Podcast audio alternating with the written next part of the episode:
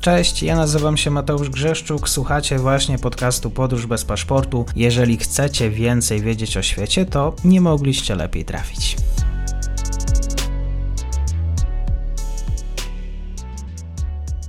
Dzień dobry wszystkim słuchaczom. Dzisiaj krótki komentarz na temat relacji indyjsko-rosyjskich. Moim gościem jest dr Krzysztof Iwanek, indolog, historyk, kierownik Ośrodka Badań Azji w Centrum Badań nad Bezpieczeństwem Ashway w Warszawie. Dzień dobry, dziękuję za przyjęcie zaproszenia. Dzień dobry Państwu, dzień dobry Panie redaktorze.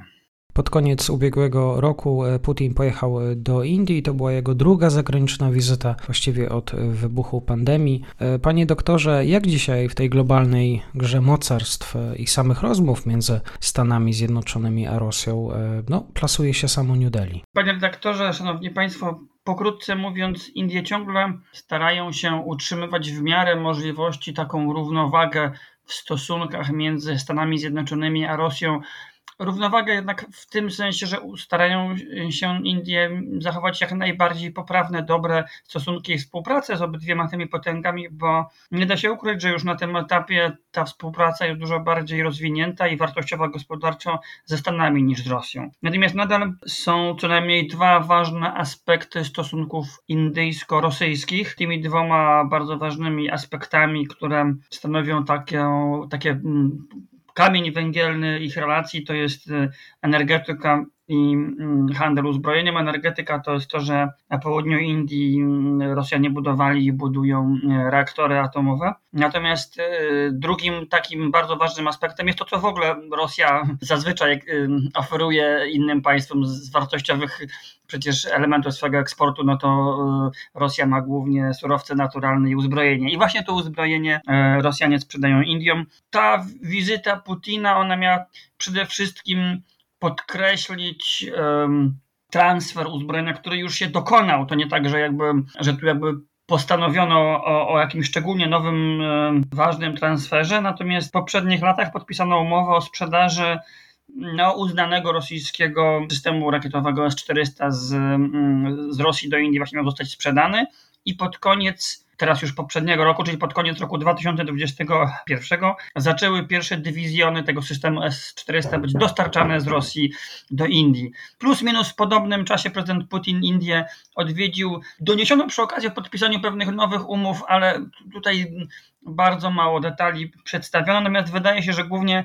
to było takie pokazanie, proszę popatrzcie o to, jakie my mamy silne stosunki, dopiero co przekaza zaczęliśmy przekazywać S-400 i teraz podpisujemy nowe umowy. W rzeczywistości nie bardzo wiemy, jak to relacje indyjsko-rosyjskie będą się kształtować w następnych latach. Nie wiemy, jak e, co kolejnego Rosja Indiom będzie w stanie zaoferować, bo ewidentnie coraz mniej ma do zaoferowania. Indie coraz bardziej sięgają po bardziej nowoczesne technologie od u innych państw, od kupna nabywają od Stanów Zjednoczonych, od Izraela, e, od Francji. Natomiast bez wątpienia sprzedaż S-400, transfer S-400 i następnie wizyta Putina są takim wizerunkowym sukcesem Rosji w stosunkach e, z Indiami i potwierdzeniem ich jednak nadal dość silnego partnerstwa. A czy jakimś punktem spornym w tej całej dyskusji e, była właśnie kwestia afgańska? Ona, panie redaktorze, może być sporna. Na pewno była pewna różnica w stosunku Rosji i Indii do Afganistanu. Ta różnica wynikała z tego, że no, Indie bardzo długo stały na stanowisku, że nie ma podziału na dobrych i złych talibów. Wszyscy talibowie są źli, z talibami nie można nawet negocjować. Indie mają taki stosunek do talibów, w związku z tym do Afganistanu, dlatego że Indie traktują no, tak naprawdę słusznie talibów jako przedłużenie wpływów Pakistanu. No, Pakistan bardzo mocno wspiera talibów i dla Indii po prostu im więcej talibów w Afganistanie, tym więcej wpływów Pakistanu. W tym sensie Indie były państwem przeciwnym jakimkolwiek kontaktom, negocjacjom z talibami przez długi czas, ale też państwem, które miały no, tutaj niewiele do powiedzenia, bo Indie militarnie nie są obecne w Afganistanie. Podczas kiedy Rosja w ostatnich latach w sposób ewidentny, no, nieformalne ale kontakty z talibami jak najbardziej miała to, jak Rosja e, organizowała różnego rodzaju mm, formaty dyskusji, do których zaproszeni byli talibowie. Na pewno w Indiach się nie podobało, chociaż tak oficjalnie nie było to wyrażane. Natomiast to, co się stało w 2021 roku, czyli ta dramatyczna zmiana w Afganistanie, w wyniku której talibowie przejęli władzę, myślę, że może też sprawić, że z jednej strony Indie mogą być tym bardziej teraz niezadowolone z tego, co zrobi Rosja, jeżeli okaże się, że Rosja będzie coraz bardziej godziła się z tym, że talibowie rządzą. Czy Rosja uzna mm, rząd talibów w Kabulu? Nie mam pojęcia, to trzeba to pytanie zadać ekspertom raczej od Rosji.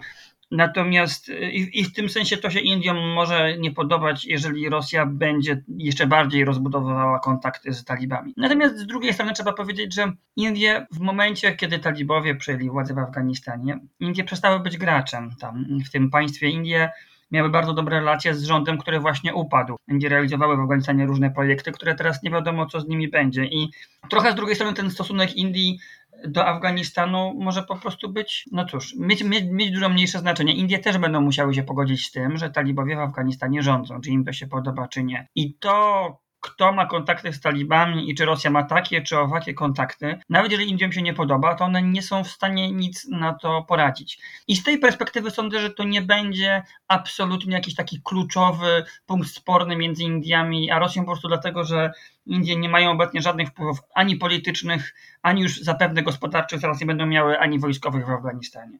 To jeszcze słowo komentarza. Czy Indie zauważyły to, co się działo w Kazachstanie?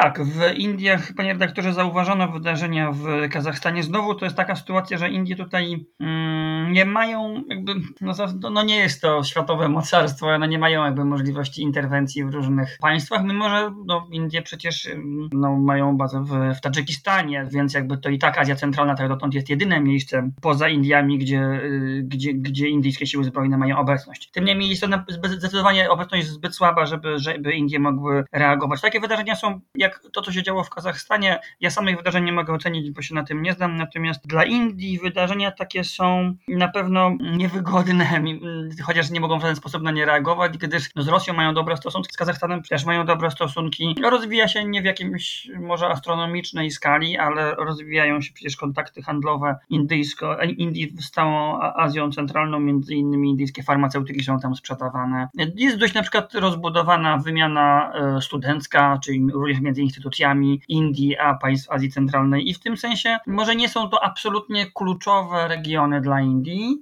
Natomiast są to regiony, z którymi Indie chcą rozwijać szersze stosunki, chcą mieć dobre, przyjazne relacje, ale równocześnie chcą mieć dobre z Rosją. W związku z tym, w tym sensie zauważono raczej z lekkim niepokojem wydarzenia w Kazachstanie, w Indiach, ale Indie na pewno w żaden sposób wojskowo nie zareagują, bo nie mają ku temu możliwości, jak również no, jednak chcą zachować e, te dobre stosunki z Rosją.